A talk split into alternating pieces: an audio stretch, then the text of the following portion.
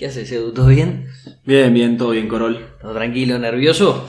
Nervioso, un poquito nervioso, pero, pero con ganas de arrancar con esto. Primer podcast. Economía en la parrilla. Y ya estamos, me parece, para ir encarando y empezar a charlar un poquito de qué es el riesgo país. Está buenísimo, está buenísimo. Primero sí, te pido una gauchada, saquémosle un poquito de drama a este tema. Me encanta. La verdad que, que ya lo vemos en los diarios y suena fuerte. Eh, pero sí decirte que este índice, o si querés hacerlo por ahí un, un poco más fácil, este número muestra qué tan riesgoso es invertir en un país.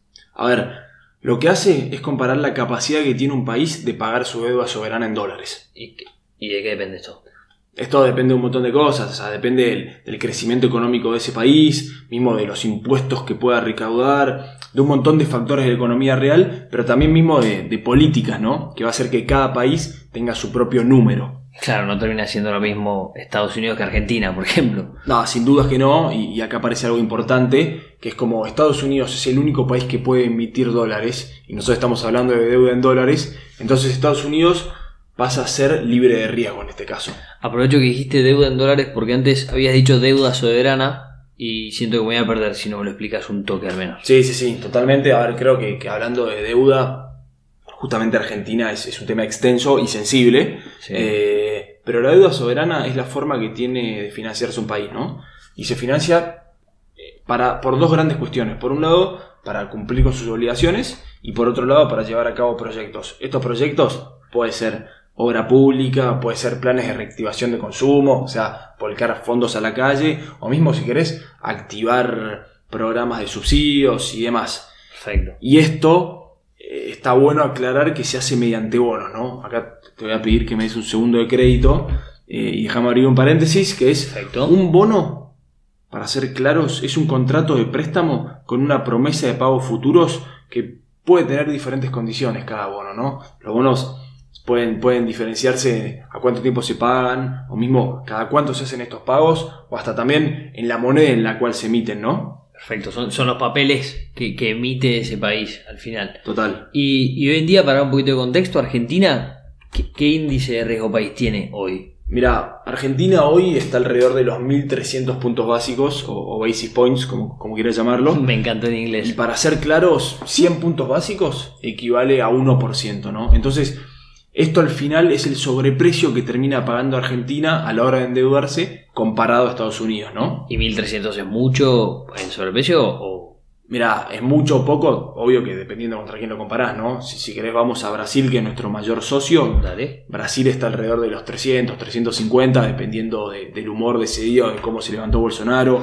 Mismo si querés vamos a algo un poquito más estable en la región que es Uruguay, que está entre 150 y 200. Y por otro lado tenemos el otro extremo, eh, que es Venezuela, ¿no? Eh, Ha llegado a riesgos países de 32.000 puntos básicos, ¿no? Lo cual te demuestra que este número, cuanto más alto, es más riesgoso invertir en ese país. Quedó clarísimo con el, el último extremo de los hermanos venezolanos. Che, Edu, ¿y, y cómo hago para. Va, ¿cómo se hace? ¿En realidad existe una fórmula para calcular esto? ¿O.? Existe una fórmula, eh, me parece que obvio que no es el fin de este podcast, podemos hablar de, de ajustes logarítmicos un montón de tiempo, No nos interesa, Pero- somos simples y Total. directos. pero por eso sí te, te lo resumo, viste, en qué es la, la diferencia entre el promedio de los rendimientos de todos los bonos de un país emitidos en dólares y los rendimientos de los bonos de Estados Unidos. Ok, entonces cuando ponele entro a, no sé, el cronista o ámbito y veo que hay un pico en el índice de riesgo país, eso significa que esa diferencia se agranda, ¿no es cierto? Exactamente, sí, sí, totalmente, se, agranda. ¿Y, y- y qué significa en verdad esto? Esto significa que, que los que tienen esos bonos, o, o los tenedores de los bonos, los que en su momento le prestaron plata a la Argentina y a cambio tienen esa promesa de pagos futuros, por ahí, por miedo a que Argentina no pueda repagar esa deuda, salen a venderlos, ¿no?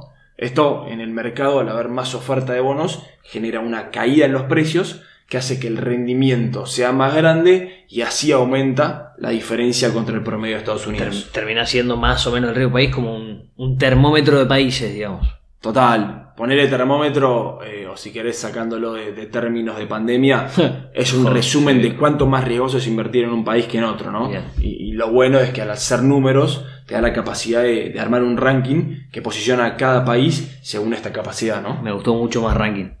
Me gustó, me gustó mucho más ranking y, Y quiero ver si, si lo podemos bajar un poquito más, Edu, a cómo nos termina afectando en, en el va, o si es que nos afecta en el día a día a nosotros. Sí, total. Ah. Obvio que, que nos afecta y, y gracias si querés por, por- por ese pie. Eh, creo que es importante saber, viste, qué es el riego país.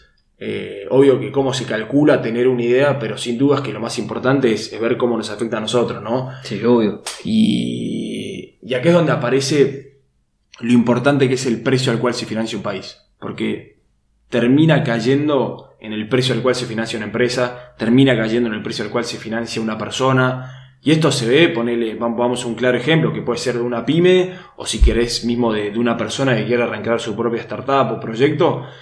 Si vos te terminás endeudando un precio muy caro, va a vas a necesitar mucha rentabilidad para poder repagar esa deuda, ¿no? Claro. Entonces, o vas a tener un gran proyecto, que si lo tenés, por favor, contámelo, pero si no lo tenés, seguramente dejes de lado ese proyecto. Se muere, Y claro. seguramente no lo hagas y seguramente estés dejando de de generar un montón de empleo en el país, seguramente la actividad del país caiga y mismo tenés una falta de generación de riqueza que se ve en, toda- en todos los rincones del país. Entonces, yo creo que, que esto no es solo malo desde el lado de, de las empresas, sino que también desde el privado, ¿no? O sea, ¿cuántas personas, viste, tienen ese sueño de casa propia o mismo de, de comprarse su Primer primer, auto, auto, claro. total? Que muchas veces capaz que es tan caro pedir plata Sí. prestada para comprarte un auto que o te compras una moto o no te compras nada. Sí, no, no te o mismo, en vez de comprarte tu primer casa, terminás alquilando. Entonces, creo que, que acá es donde, viste, eh, donde se ve la importancia de que no es solo una nota en el diario, sino que es, es una nota en el diario que, que habla de nuestro país, habla al final de cómo nos va a afectar a nosotros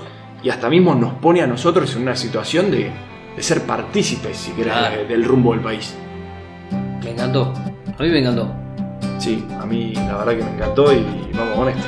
Dale, seguimos en la próxima entonces. Dale.